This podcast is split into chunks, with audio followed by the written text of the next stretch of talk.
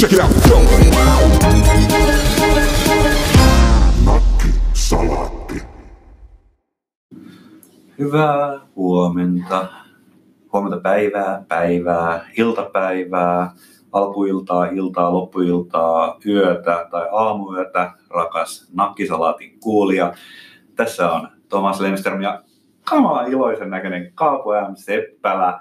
Pöydän toisella puolella odottaa mahdollisuutta päästä ääneen ja kertoa, mitä ja helvetin jännittävää hän on tänään tehnyt. No niin, hyvät kuulijat, kiitoksia tästä, äh, Thomas.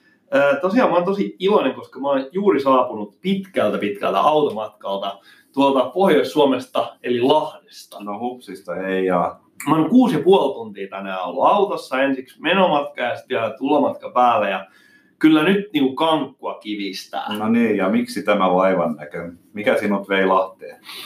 No tuota, mä luulen, että sä riemastut tästä, mutta että kyllä minä nyt tunnustan tämän. Mä olin nimittäin Lahden elinkeinoyhtiössä heittämässä pari PowerPoint-slidea sinne herroille. No niin, niinpä tietysti. No okei, okay, mikä, mennään nyt sitten asian ytimeen. Mitä sä kerroit lahtelaisille? Mä- Mitä mä nyt- ei omin päin Mä siis, mä haluan niin sanoa tässä välissä, että mä olen mielestäni sellaisessa elämänvaiheessa, mun ei tarvis enää käydä elinkeinoyhtiössä heittämässä slideja, mutta mä haluan silti tehdä sitä. Niin. Koska ne, ne kuuluu niin harvoisiin, harvoihin ihmisiin, jotka jaksaa kuunnella mua edelleen meidän kuulijoiden lisäksi. Ja sulla on sitä materiaalia varastossa, joten täytyy se joskus käyttää. No sitä löytyy. Mä voin kertoa, ehkä tässä on muutenkin niin, mahdollisuus hieman harrastaa tällaista nakkisalaatin ää, tiedekorneria, koska mä olin kertomassa tutkimustuloksista. No niin. Ja tuota, se asia liittyy siihen, mä olen tuolla yliopistolla ollut mukana tällaisessa tutkimuksessa, jossa niin kuin eräässä valmistavan teollisuuden verkostossa on tutkittu sitä, että miten tällainen ää, niin kuin kestävä liiketoiminta, eli esimerkiksi kuinka paljon liiketoiminnasta valmistavasta teollisuus tulee jätettä, energiaa, kulutusta, saastetta, miten niin kuin, ihmisiä kohdellaan ja niin edelleen. Niin Mm. miten tällaisten asioiden kanssa niin kuin läpinäkyvyys tuo lisää liiketoiminnallista arvoa? Okei, ja no tuoko se? Siis mä vaan mietin, että jos sä oot käynyt viikonloppuna Ikeassa, niin huomaat, että ihmiset arvostaa aika paljon sitä, että tavaraa halpaa, ei sillä niin väliä, missä se on tehty. Öö, joo, se pitää kyllä paikkansa monella kuluttaja-alue, niin kuin osa-alueella. Tosi ikäkin yrittää kovasti niin kuin puolustella itseään, Toki. että he ei hakkaa työntekijöitä ja he eivät niin kuin, tee sitä ja tätä. Ja et- Applekin on sinne turvaverkot Niin sinne. Apple on se turvaverkot, että itsari-tyypit pomppaa takaisin kubikkeen. Mutta siis kyllä täällä on, on, on arvoa. Ja, eli halutaan olla mahdollisimman avoimia sen suhteen, että, että mikä se ympäristöllinen jalanjälki on esimerkiksi kun rist, telakalla tehdään risteilyalus, niin kuinka paljon siihen on niin kuin sitoutunut tällaista, niin kuin in, mikä on esimerkiksi työtapaturmien suhde per rakennettu bruttorekisteritonni, kaikenlaisia tämmöisiä juttuja, tämmöisiä indikaattoreita, mitä voidaan kertoa. Niillä on arvoa, ja, ja sitten siinä on vielä tämmöinen laajempi juttu siellä taustalla, että yksi tällainen niin kuin hyöty tässä on se, että mitä enemmän voimme kertoa tällaisista vähän niin kuin kriittisistäkin asioista, mitä yleensä ei kerrota, niin se saattaa parantaa eurooppalaisen teollisuuden kilpailukykyä.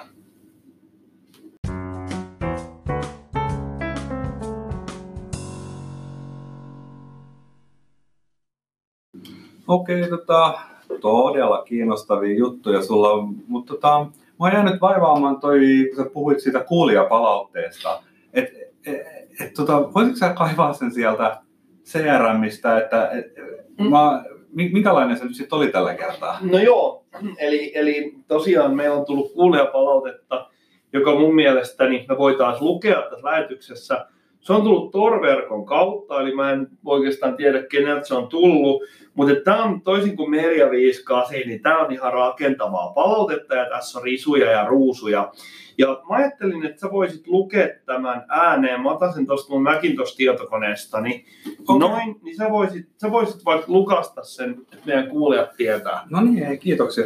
Näitä on kyllä oikein, oikein tosi kiva lukea aina ja, ja mä tykkään siitä, kun sä monta kertaa niin kuin valkkaat sieltä näitä oleellisia. Niin Tässä tosiaan lukee näin, että moi Tomas ja Kaapo. Kiitos mahtavasta podcastista. Okei, okay, kiitos, kiitos. Tämä on parasta ääntä, mitä olen kuullut sen jälkeen, kun vaimoni sanoi tahdon sekä kuulin lasteni ensimmäiset äänet synnytyslaitoksella. Aika mahtavaa. Tosi kauniisti sanottu kyllä. Ki- Kiitos tosi paljon. Tota, joudun kuitenkin varoittamaan teitä. Jos vielä soitatte yhdenkin tahdin musiikkia, lopetan podcastine kuuntelun ikiajoiksi.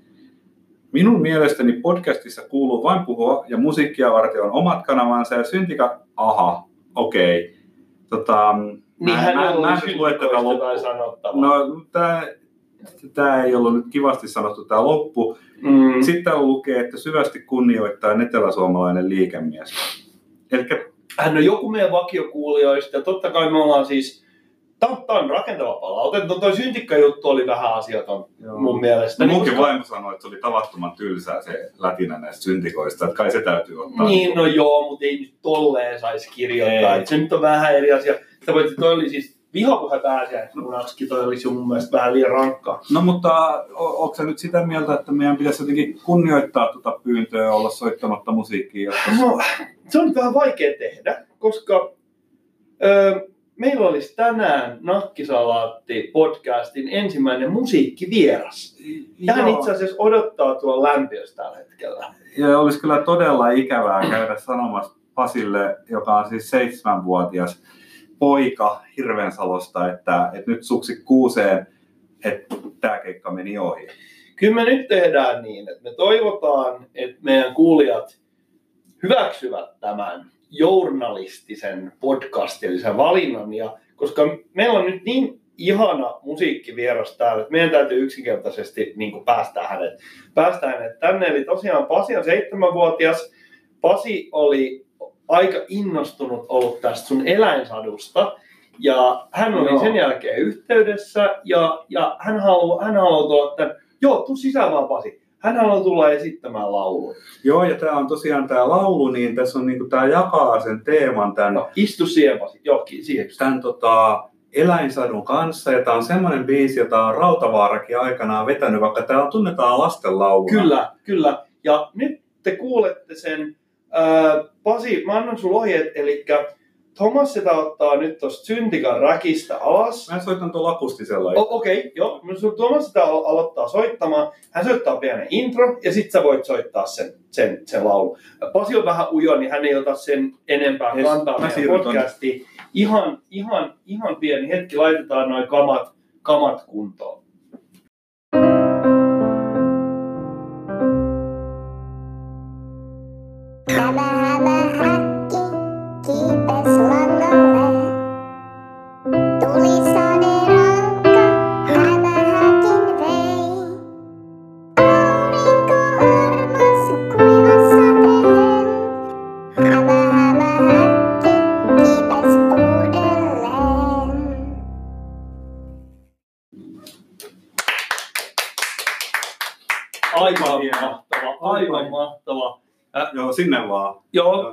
Voit poistua, moi moi. Moikka.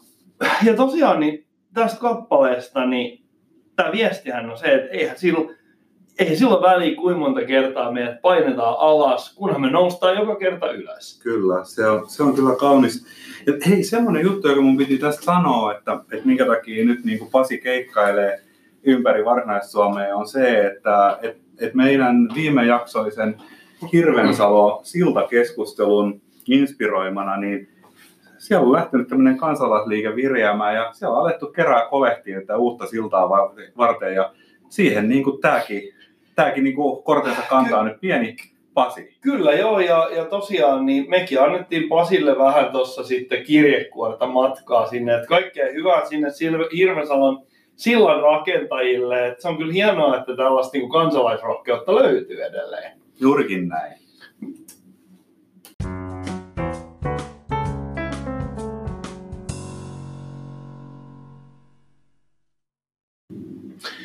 Mitä sä Thomas oot puuhaillut tässä niin kuin kuluneen viikon aikana? Mm, No aika monen näköistä asiaa ja kaiken näköisiä uudenlaisia juttuja. Mä oon esimerkiksi tuottanut videoita opetuskäyttöön, mikä on okay. mielenkiintoinen. Itse asiassa mulle tuli tämmöinen aika mielenkiintoinen asia tapahtui, mistä mä en ehtinyt sulle kertoa. Nimittäin tämä meni niin kuin tällä tavalla, että mä sain eräänä iltana puhelun. Ja mä katsoin, että tuntematon numero ja oletin, että, että se on niin kuin puhelinmyyjä. Mutta tota, sitten mä ajattelin, että mä nyt vastaan joka tapauksessa. Mä olin itse asiassa odottamassa vaimoa kotiin, mä olin tarkoitus lähteä jonnekin kaupoille ostoksille sitten sen Mhm. jälkeen. Mulla oli siinä muutama minuutti. Mä ajattelin, no kuunnellaanpas tämä nyt. Niin hän sanoo, että, mitenkäs hän nyt aloitti, että, että, että Jehovista päivää.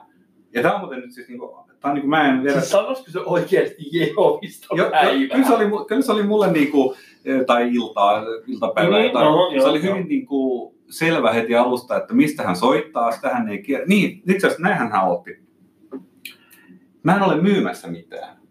Se on hyvä tapa aloittaa, Joo. paitsi jos sä oot myymässä Joo, ja, ja tietysti mä en uskonut. Mä ajattelin, että kyllä sä oot jotain myymässä. Esimerkiksi softaa. niin, mutta sitten mut sit hän, niin kuin, että hän haluaisi keskustella niin kuin, jostain näistä asioista, että mulla aikamoinen ärtymys nousi saman tien, koska no, en mä oikeastaan tiedä minkä, mistä syystä, mutta Sulla on hyvin matala ärsytys. ehkä, ehkä joo. Ja tota, mutta sitten mä kuitenkin päätin, että no mä haluan olla ystävällinen ja, ja sitten mä ajattelin, että tässä voi olla jotain mielenkiintoista. Hän kysyi multa, että, että tiedätkö sä, mikä on Jumalan erisnimi? Ja sitten mä sanoin, että niin no, mä jotain keskustelua joskus kuullut tämmöisestä aiheesta ja, ja näin päin pois. Ja, tota, jotenkin sitten päädyttiin siihen, että, että hän kysyi niin kuitenkin multa, että et, et mitä mä niin kuin ajattelen semmoisesta asiasta, että mikä se Jumalan nimi on. Mä, mä sanoin, että, niin kuin, että jos nyt ajatellaan näin, niin kuin mä oletin, että hän on kristillinen ihminen tällä tavalla, että heillä on yksi Jumala. Mä sanoin, niin kuin, että no mä ymmärrän hyvin, että kun meitä on ihmisiä jotain niin kuin 7 miljardia maan päällä, että, että meillä on niin kuin nimet, että siinä on järkeä niin kuin erotella meitä. Mhm. Mutta sitten mä ajattelin, että jos on niin kuin yksi Jumala, niin, niin kuin, miksi se tarvii vielä nimen, jos se on niin kuin the Jumala, että se ole niin kuin sen... No, mutta hän ei sitten lähtenyt tätä, vaan sitten hän halusi lukea mulle raamatusta kohdan. Ja sitten mä kuuntelin tämän raamatun kohdan, jossa kerrottiin, että, että Jumalan erisnimi on Jahve. Tosin vokaaleista ei ole ihan täyttä varmuutta, koska alkuperäisessä lähteissä ei ollut vokaaleilla. Niin, siis se on käännetty monta kertaa ja, Joo, ja siis kirjoitustapa on semmoinen, että siellä ei ollut vokaaleita. sitä, niitä on translitteroitu vielä niitä etunimiä varmaan miljoona kertaa. Mutta nyt sitten se kummallinen juttu tässä on se, että ehkä tämä on vain sattumaa, mutta me kävimme, sinä ja minä, meidän äärimmäisen salaisessa kahden ihmisen WhatsApp-ryhmässä, jossa me niinku joskus ideoimme aiheita tätä podcastia Mhm. mm-hmm. varten ja, ja heitetään semmoista niinku kaikenlaista aika sekavaa läppää. Niin mehän tämmöistä niinku konsoiluskeneä vähän niinku mietittiin, että mitäs me konsoiltaisiin seuraavaksi. Ja mä täysin epävakavissani, täysin epävakavissani heitin tämmöisen niinku aivan niinku paskan läpän, joka kuuluu näin, että voitaisiin myös alkaa skientologeiksi ja jehoviksi samaan aikaan ja konsoltellen katsoa, miten kauan meitä suvaitaan. Ja tämä oli siis tästä puhelinsoitosta edellisenä iltana, niin kieltämättä mulle tuli niinku mieleen, että jos mä mainitsen WhatsAppissa Jehoviin liittymisen ja mulle tulee ensimmäisen kerran elämässäni soitto Jehovilta seuraavana iltana, et aika mielenkiintoinen sattuma, että joku vakuutusmatemaatikko voi Siis- siis, laskea tälle Toi on todennäköisesti. käsittämättömän kuumottavaa, koska meillä on käynyt Jehovia todella paljon. Ne käy aina oven takana. Niin, Ne niin. käy aina koputtamassa oven takana. Siinä on semmoinen hyvä poliisi, paha poliisi. Siinä saattaa olla esimerkiksi nuori, kaunis nainen ja sitten joku semmoinen vanha harppu siellä takaa. Ja sitten se sit ikään kuin ne niinku jotenkin muodostaa tämmöisen dynaamisen kaksikon. Mä otan yleensä aina, ne jakaa niitä lehtiä, jotka on semmoisella amerikkalaisella kiiltävällä paperilla printattu. Mä otan aina vastaan, koska mä pääsen niistä nopeasti pois. Mutta itse asiassa niin, niin, niin on toimii huonosti sytykkeinä, koska niissä on jotain muovia. Mutta et, et, et, ei mulla ei mä ole koskaan edes kuullut, että ne soittaisi jollekin. niin. Ja tämä tarina on siis tosi. Että vaikka meidän niin kuin, podcastissa ehkä joskus hieman koetellaan tätä niin kuin, totuuden ja fiktion rajaa ikään kuin kuulijaa kiusotellen, niin tämä tarina on juurikin näin, niin kyllä meitä on siinä niin kuin, aika mielenkiintoiset todennäköisyydet, että näin pääsee käymään. No totta tosiaan. Hyvät ihmiset, mä ehdotan, että tehdään testi. Ei me voida yhden instanssin perusteella tehdä johtopäätöksiä. Ruvetaan droppaamaan, käyttäkää Jehova-sanaa teidän yksityisissä WhatsApp-keskusteluissa. Ja vastaavissa. Mm. Ja dumpatkaa Jehovaa niin paljon tonne tota, ää, WhatsApp-ketjuihin, mitä te vaan ikinä keksitte. Ja tsekatkaa, että soittaako Jehovat teille.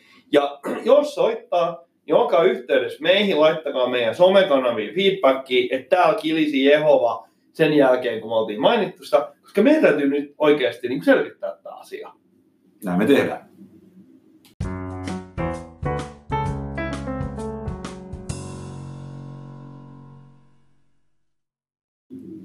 Joo, no se oli vaan siis semmonen juttu. Mutta taas on siis pikkulinnut laulanut, että sä oot mennyt salaa ominpäin jotain konsottelemaan. Kerros nyt, No, mitä sä oot tekemään? mä olen, mä en voi siihen mitään, mutta koska mun pyhä tehtäväni on uudistaa ja rakentaa tuhkasta, nostaa suomalainen konservaalismi, niin mä olen äh, tutustunut hieman leivonnaisten maailmaan. No niin, kuulostaa aika, aika radikaalit konsejournalismin aiheelta. No se on, se on oikeastaan semmoista konservaalismia, mikä kiinnostaa varmaan muitakin, koska, koska tuota, mä olen haastatellut tuolla mun matkoillani niin kondiittoreita sekä myös erä, erila, erä, erilaisia tuttavia ja ystäviä, jotka leipovat asioita. Ja, ja mä oon hieman kartoittanut tätä, tämmöistä, mitä mua on jo pitkään häirinnyt, eli näitä vuoden aikaleivoksia. Minkälaisia vuoden aika sesonkileivonnaisia on ja miten ne jakaantuu vuoden ympärille. Koska Aha. Mä muistan lukeneeni joskus 5-6 vuotta sitten jonkun blogin, jos ihan vaan ohimennen mainittiin, että alkuvuosi on tällaista niin kuin sesonki herkuttelijan kulta-aikaa, koska meillä on kaikenlaisia juttuja. Mä rupesin miettimään sitä, että sepä pitää muuten paikkansa, selvitet, haastatellaanpa ja katsotaan, mitä vuoden aika leivonnaisia on ja miten ne jakaantuu vuodelle. Ja nyt mä olen poikkeuksellisesti, mä olen tehnyt pientä data-analyysiä tässä näin. Mä otan vaan mun Macintosh tietokoneeni tuosta syliin ja mä näytän sulle tässä mit, mit, mun tuloksia, eli mulla on tässä tämmönen Excel taulukkolaskentaohjelma. Vaikuttavan näköistä dataa siellä. Joo, tämä on todella vaikuttava näköistä dataa, eli mä oon jakanut tähän vuoden aika leivosten ilmestymisen ajanfunktiona.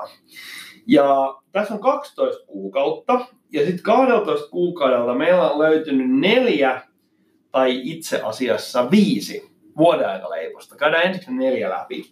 Eli ne on äh, Runeberin torttu 5. päivä helmikuuta, Eli Las- ihan pian. ihan pian. Laskiaispulla 5. päivä kolmatta, sitten on tippaleipä on vappuna, ja sitten on joulutorttu siellä sitten joulukuussa. Aivan. No nyt kun me jaetaan nämä kuukausittain, koska totta kai esimerkiksi Runeberin tortun sesonki, niin mä kävin haastattelemassa yhtä konditoriaa tuolla Turussa ja hän sanoi, että Runeberin torttu on sellainen, että se kysyntä alkaa yleensä joku viikko ennen sitä Runeberin päivää, mutta sitten se Runeberin päivän jälkeen se loppuu kuin seinää. Niin mä vähän yksinkertaistin tätä ja mä laitoin sen sillä tavalla, että mä merkkasin ne kuukaudet, jo, joissa meillä on Mm. jonkunlainen tämmöinen vuoden aikaleivos. No, jos me sattumat aloitetaan joulukuusta vaikka, eli koska silloin ei joulutorttu. Meillä on joulukuussa joulutorttu, helmikuussa tämä Runeberin torttu, maaliskuussa laskiaispulla ja sitten meillä on vappuna tippaleipä. Leipä. Mm. Sitten meillä on toukokuun ja joulukuun välinen niin kuin alue täysin ilman vuoden aikaleivoksia. Mm, mielenkiintoista, mutta siis äh, silloin vedetään varmaan jäätelöä, kun on kesä.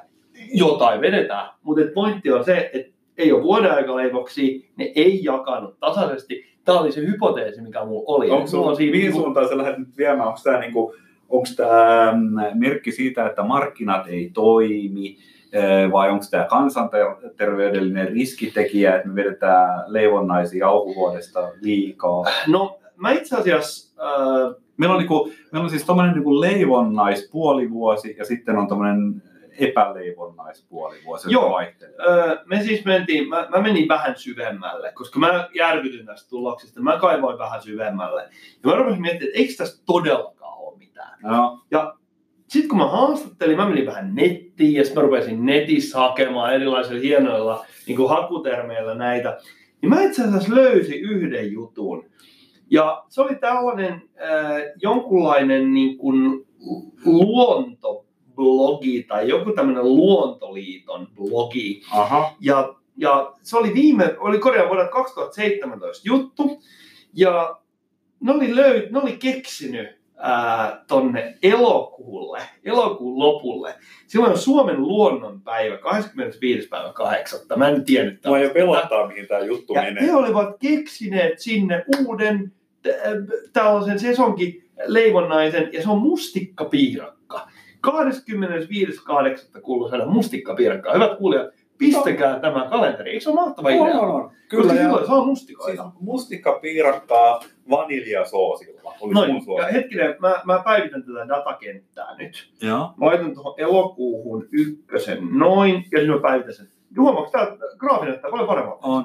Kyllä mä jotenkin ehkä vielä tonnekin loka-marraskuun vaihteeseen niin kaipaisin. Mun mielestäni tämä vaatii, tää vaatii kesäkuun loppuun yhden ja lokakuun ää, ensimmäisellä viikolla toisen. Joo. Sitten se menee tasan. Hei, mä, nyt mä tiedän. Ensi jakso on meidän spesiaali kymmenes jakso. Niin me tullaan julkaisemaan yksi vuoden aika leivos silloin. Tämä on todella hyvä idea. Ää, muistakaa kuulijat, meillä on nyt kaksi slottia, eli se kesä ja se lokakuu.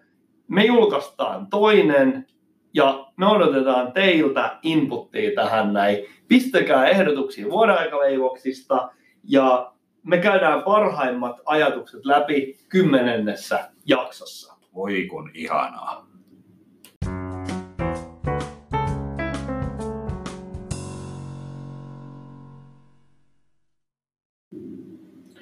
No niin, sitten päivän muihin aiheisiin. Mitäs meiltä löytyy? No, mä itse asiassa kuuntelin politiikka-radiota yksi päivä ja mä ajattelin, että, että mekin voitaisiin varmaan keskustella niin kuin vaaleista, koska semmoiset on tulossa, edarit ja, ja äänestämisestä. Ja sit mä muistinkin itse asiassa, että mä olin kelailut pari semmoista näkökulmaa tähän liittyen, mistä mä olisin halunnut sun kanssa vähän keskustella, koska sinä olet oppinut mies tässä politiikan saralla. Mä mietin, kiinnostaisiko tämä tämmöisestä vähän keskustella. Kyllähän se kiinnostaa ja, ja hyvät kuulijat, me olemme vähän miettineet, että tässä nyt kun tulee useampiakin vaaleja, niin me pidetään tällainen suuri napkisalaatin politiikkaspektaakkeli. Mutta koska me, meillä on sen verran enemmän tätä asiaa ja kuitenkin vaalit on sellainen asia, että ni- niistä puhutaan tässä Mm. kevään, kevään myötä, niin me ollaan vähän ajateltu, että me hajautetaan näitä juttuja. Että aina kun me, meillä on jotain tähän liittyvää uutisoitavaa ja sanottavaa, niin me otet, tuodaan näitä teemoja esille. Mutta ehkä tässä niinku ennen vaaleja me voitaisiin puhua niinku ehkä yleisemmällä Yes. tasolla siitä, että mitä tavallaan, mi, missä niinku, mitä vaalit pohjimmiltaan on. Yes. Joo, tämä oli just semmoinen juttu, mitä mulla oli mielessä. Kun mä kuuntelin politiikkaradioa, niin siellä keskusteli, siinä oli jotain tutkijoita ja, ja näin päin pois, ja, jotka keskusteli siis vaalikoneista. Mm. Ja se oli se, mistä mä niinku muistin, että mä olin itse miettinyt, no he keskusteli, niin he oli tehnyt joku tutkimuksen ja ties siitä asiasta ja bla bla bla, mutta mä olin miettinyt ihan tämmöisen niinku ajatuksen joskus, että kun mä käytin jotain vaalikonetta, että niissä on semmoinen niinku oletus, mikä on niinku ihan itsestäänselvänä pidetty asia, että kun sä käytät vaalikonetta, niin se, se, mitä, se mitä se masina tekee on, se mätsää sun vastauksia ehdokkaan vastauksiin. No sehän tarkoittaa sitä, että sä pyrit tunnistamaan ehdokkaista sellaisen henkilön, joka on mahdollisimman paljon sun kanssa samaa mieltä asioista. Mm, mm, Ja se on- mm. Ja, ja tota, tämä on niinku itsestäänselvyys, mutta että kun itsestäänselvyyksien kyseenalaistaminen on just mun mielestä mielenkiintoista, niin mä niinku, tää nyt se mun heittoni sulle on tämä.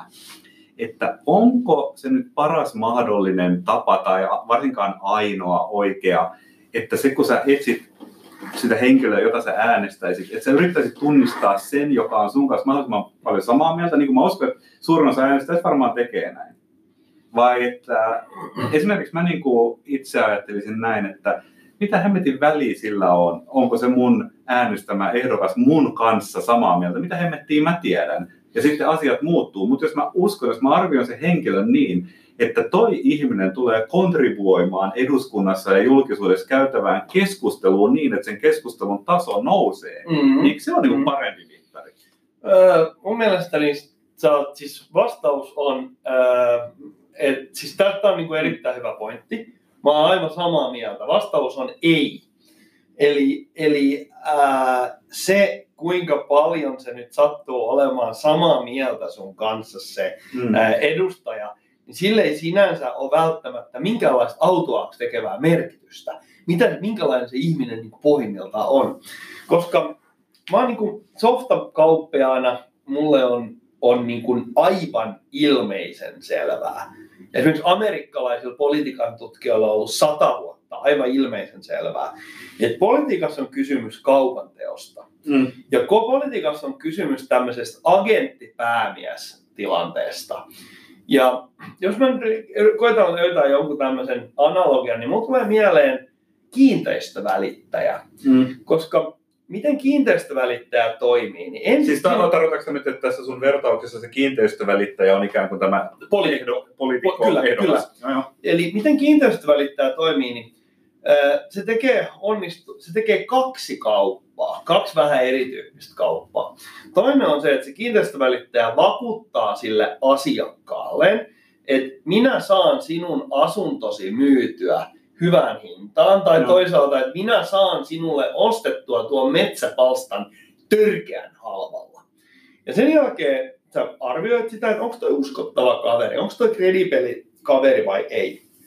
Ja sen jälkeen, kun sä teet sen toimeksiannon, niin se ää, välittäjä, meklari, niin sit hänen tarkoitus on saada se kauppa toteutettua, eli Mm. myy, myydä sun kämpän tai ostettua metsäpalsta.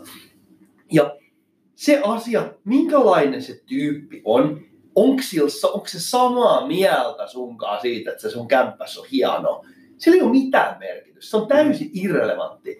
Kysymys on siitä, että et sitoutuuko se tekemään, niin kuin ajamaan jotain tiettyä asiaa sun mandaatilla, ja sitten mikä on tärkeintä, että onnistuuko se siinä. Mm. Ja ajatellaan vaikka toinen esimerkki, asianajajan Mutta siis tarkoitan, mä, tähän vaan sanoisin sitä, että jotta tuossa niin sun vertauksissa olisi järkeä, niin se tavallaan tarkoittaa sitä, että, että äänestäjän pitäisi olla itse asiassa kiinnostunut aika laajoista kysymyksistä niin kuin tyyliin, että kansanterveys, kansantalous ja näin päin pois, eikä välttämättä jostain tietystä linjasta eh, näiden, koska No enpä tiedä, kyllähän, kyllähän siis äh, tämmöiset media käyttää nimeä populistiset poliitikot, niin heillä saattaa olla jotain tosi suppeita juttuja, mitä he ajaa. Itse asiassa ihan niin kuin asiallisillakin poliitikoilla voi olla todella suppeita asioita, eh, mitä he edustaa. Et meillä voi olla vaikka joku ää, lääkärikansanedustaja, jota mun mielestäni saisi olla itse asiassa paljon enemmän, niin meillä saattaa olla joku lääkärikansanedustaja, joka, jonka niin kuin pyhä asia on edistää vaikka lasten kouluhammashoitoa. Ja sitten se niin kuin sanoo, että minä ajan tällaista systeemiä lasten kouluhammashoitoa. Sitten sit äänestäjä, joka on kiinnostunut siitä, miettii sitä, että onko tämä tarpeeksi uskottava. Ja sitten täytyy olla vielä kyky arvioida, että py, kuin hyvin se niin kuin pärjää siinä. Joo, eli tämä niin purkautuu kolmeen oikeastaan. Et siinä on se, että onko se ehdokas samaa mieltä sun kanssa. Sitten toinen on se, että onko se ylipäätään substanssi asiantuntija jossain relevantissa elämän osa-alueessa, Kyllä. vaikka taloudesta ja näin. Ja sitten se kolmas on se, että oliko se, olisiko se taitava poliitikko. Juuri näin. Eli kuin kettu se on siellä politiikan kentällä. Joo. Mä löydän, haluan tuoda toisen esimerkin vielä. Asianajajan valinta on tällainen. No, juttu. mutta, mutta, joo, mutta ää, ei tehdä jotain hiljaista oletusta tuossa nyt. Siis, että mä, mä, koska tuosta tulee mielenkiintoinen haara, jos me ajatellaan sitä poliittista taitavuutta, koska mä taas haastaisin siinä kohtaa heti näin, koska se hiljainen oletus saattaa nyt olla se, että pitäisi valita ihmisiä, jotka on taitavia politiikassa sen takia, että sillä olisi suurempi todennäköisyys saada jotain aikaiseksi. Tuntuisi mun sellaiselta niin järkevältä oletukselta. Mutta mä luulen, että se johtaa taas siihen, että ylläpidetään jotain semmoista niin kuin muuttumatonta peliasetelmaa, josta se politiikan Niin, niin, kulttuuri tänä nimenomaan. päivänä koostuu. nämä, nämä kolme asiaa, eli samanmielisyys, substanssi ja, ja taitava politiikan peli, Mm. niin tämä on sellaisia, että niiden täytyy jokaisen kolmen olla olemassa Paitsi, että se samanmielisyys loppujen lopuksi on näistä, se on tärkeä, mutta se on vähiten tärkeä. Niin. Koska se voi olla pohjimmiltaan eri mieltä, mutta se ottaa sellaisen asenteen, että tämä on mun toimeksianto, mä hoidan tämän, mä myyn tämän. Ihan pelkästään sekin, että asiat muuttuu vaalikauden aikana. Kyllä, kyllä. Mutta meillä on hirveästi poliitikkoja, jotka on äärimmäisen taitavia siinä poliittisessa pelissä, mutta ne on muuten ihan tabula raasa. Mm. Eli niillä ei ole mitään sellaista kahden voimakasta. He on ikään kuin tämmöisiä suhdetoiminnan, verkostoitumisen ja, ja tällaisen ikään kuin vaikuttamisen ammattilaisia. He on, he on, he on heitä niin kuin mahdollisesti lapsesta saakka kasvatettu siihen, mutta he on sinänsä vähän niin kuin, niin kuin ää, ikään kuin irralla olevia tykkejä tai mi, miten sitä nyt sanotaan, että, että heidät on niin kuin vaikea ää, valjastaa mihinkään, jos heiltä esimerkiksi puuttuu tiukka substanssi. Jep.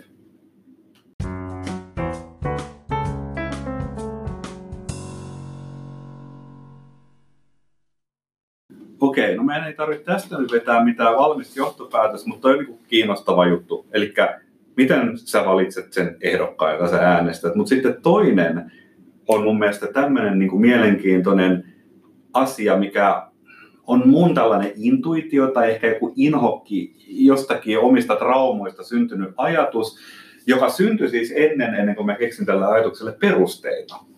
Niin mulla on niin pitkään ollut semmoinen tunne, että mä inhoon puolueita. Mun mielestä puolueet on vähän niin kuin ällöttäviä ja ne on rasittavia ja ne on tyhjänpäiväisiä ja, ja ne tuntuu, että ne on semmoisia jotain niin kuin, vähän niin kuin vallanpimittelyverkostoja ja sitten on tämmöistä identiteettipeliä, että on niin kuin ihmiset on SDP-läisiä ja vihreitä tai kokkareita tai jotain muuta skeidaa. Ja kaikki tämä ärsyttää mua.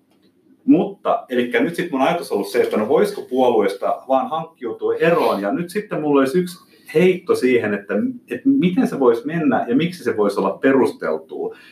Niin se menisi niin kuin näin. Et mun mielestä nykymuotoisia puolueita ei tarvita, vaan että jokaisessa vaaleissa niin olisi kilpailevia agendoja. Et sulla on niinku, vähän niin kuin tavallaan, että jos sä mietit, että firman sisällä yritetään löytää strategiaa, miten päästään eteenpäin, no sitten sulla on vaikka kolme, neljä eri strategiaa, josta sä valitset parhaan, koska näin sen kuuluisi mennä. Ja nämä agendat kilpailee niistä äänistä, ja sitten ne ehdokkaat ryhmittäytyy näiden eri agendojen taakse kussakin vaalissa.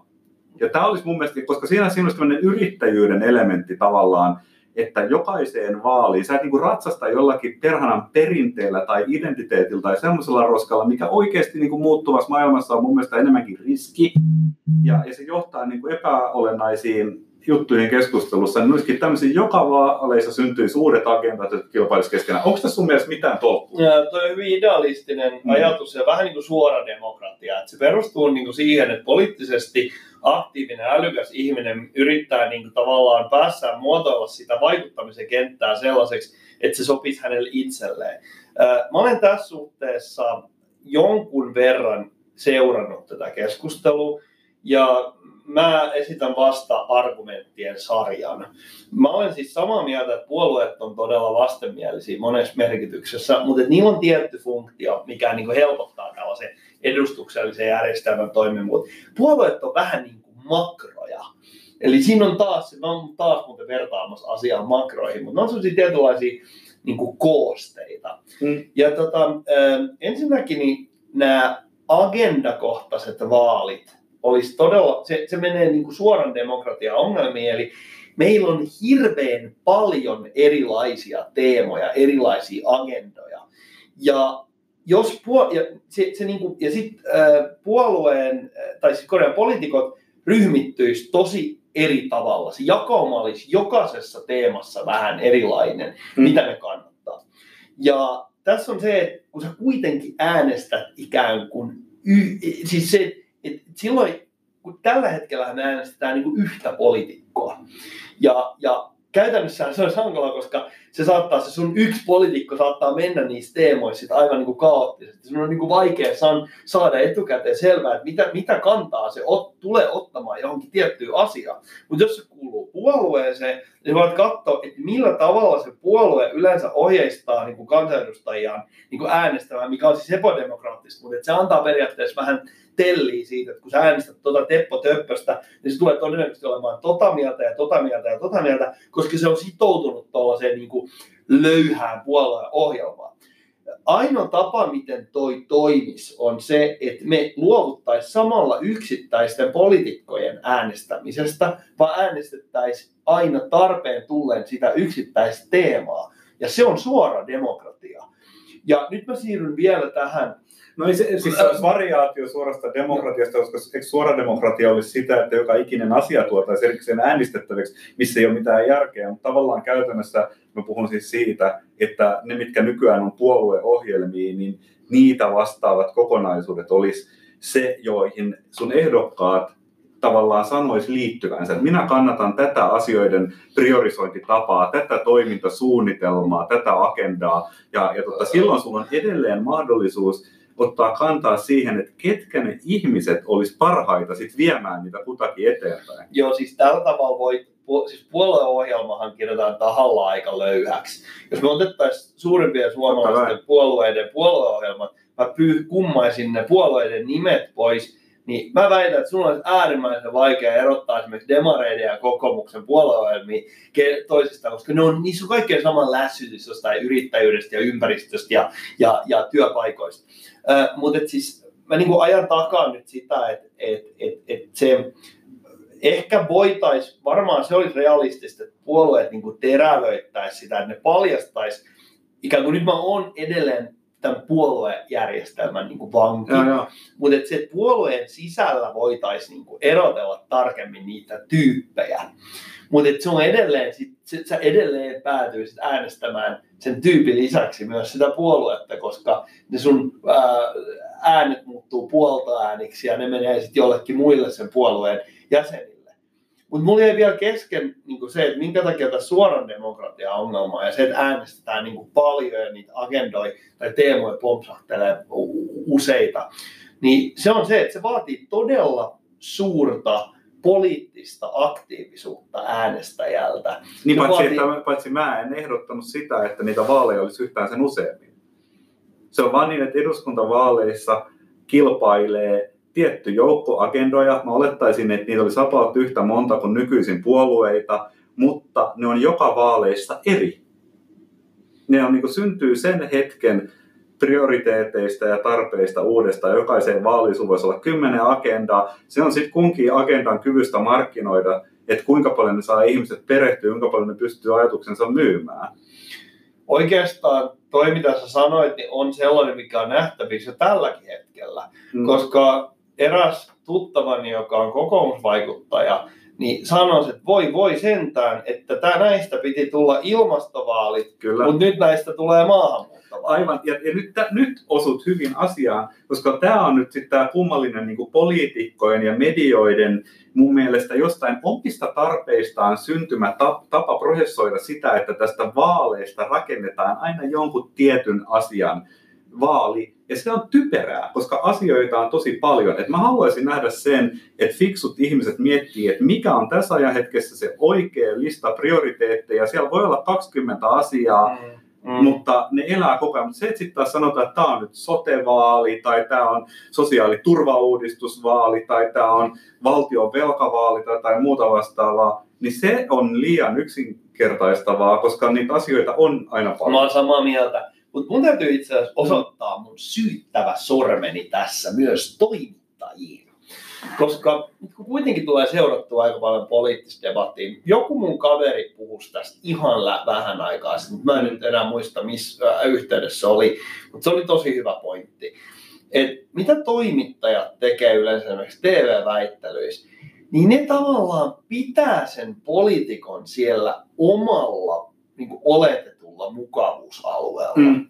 Ja Mua ärsyttää se aivan suunnattomasti just sen takia, koska asioita on tosi paljon. Niin. Niitä on tosi paljon. Sellainen yhden asian poliitikko on niin todella kelvoton valtiomies, kun pitää hoitaa asioita, jotka niin kuin menee sieltä jostain ää, koulutusasioista, niin kuin vaikka maanpuolustukseen ja, ja, ja, ja ulkomaankauppaan. Joo, ja, ja sitten tavallaan, että, että nykyäänhän asiat on kytkeytyneitä. Että jos sä Mm. haluat nyt vaikka äh, kehittää ihmisten hyvinvointia, y- niin sä haluat Mm. ratkaista nuorten asioita, niin yhtäkkiä sä katsomassa sitä, että no minkälainen asepalvelus on ja mitä siellä voitaisiin tehdä tänne, että kaikki Mä tykkää. haluaisin nähdä Mm. sellaisia toimittajia tai kuulla sellaisia toimittajia, jotka ottaa, sanotaan, otetaan vaikka joku, joku äh, maahanmuuttokriittinen ehdokas. Kyllähän kaikki nyt tietää suurin piirtein, mitä se maahanmuuttokriittinen ehdokas on mieltä maahanmuutosta. Ja sitten sen äh, fiksu ehdokas voi sitten sanoa, että se voi olla joku ihan järkevä tavallaan looginen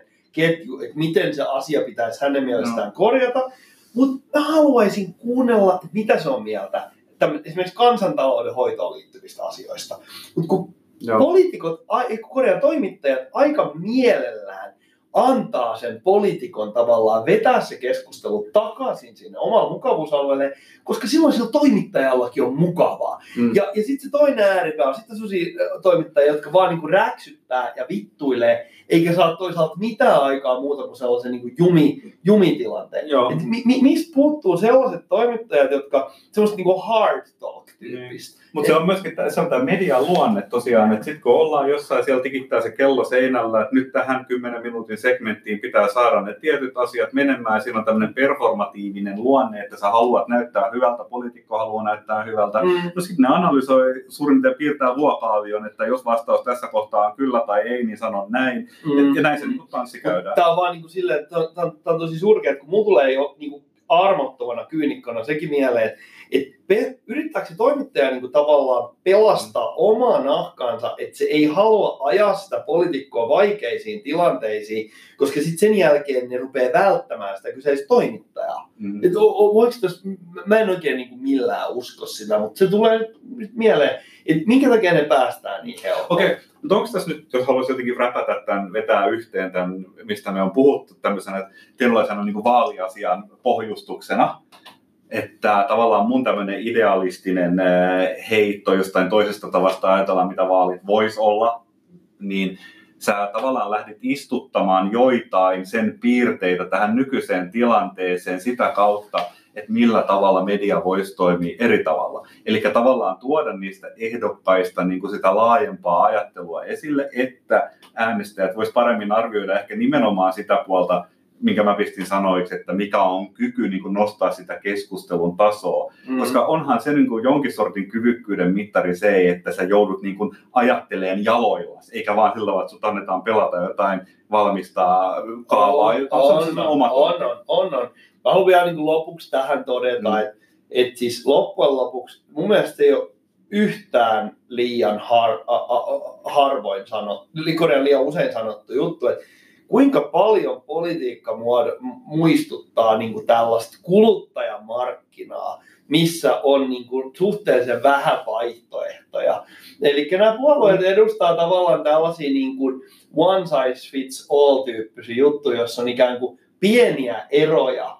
Ja, ja sitten sä valitset tavallaan semmoisen yhden niin kuin, niin kuin tavallaan asiapaketin, joka tulee sen puolueen kautta.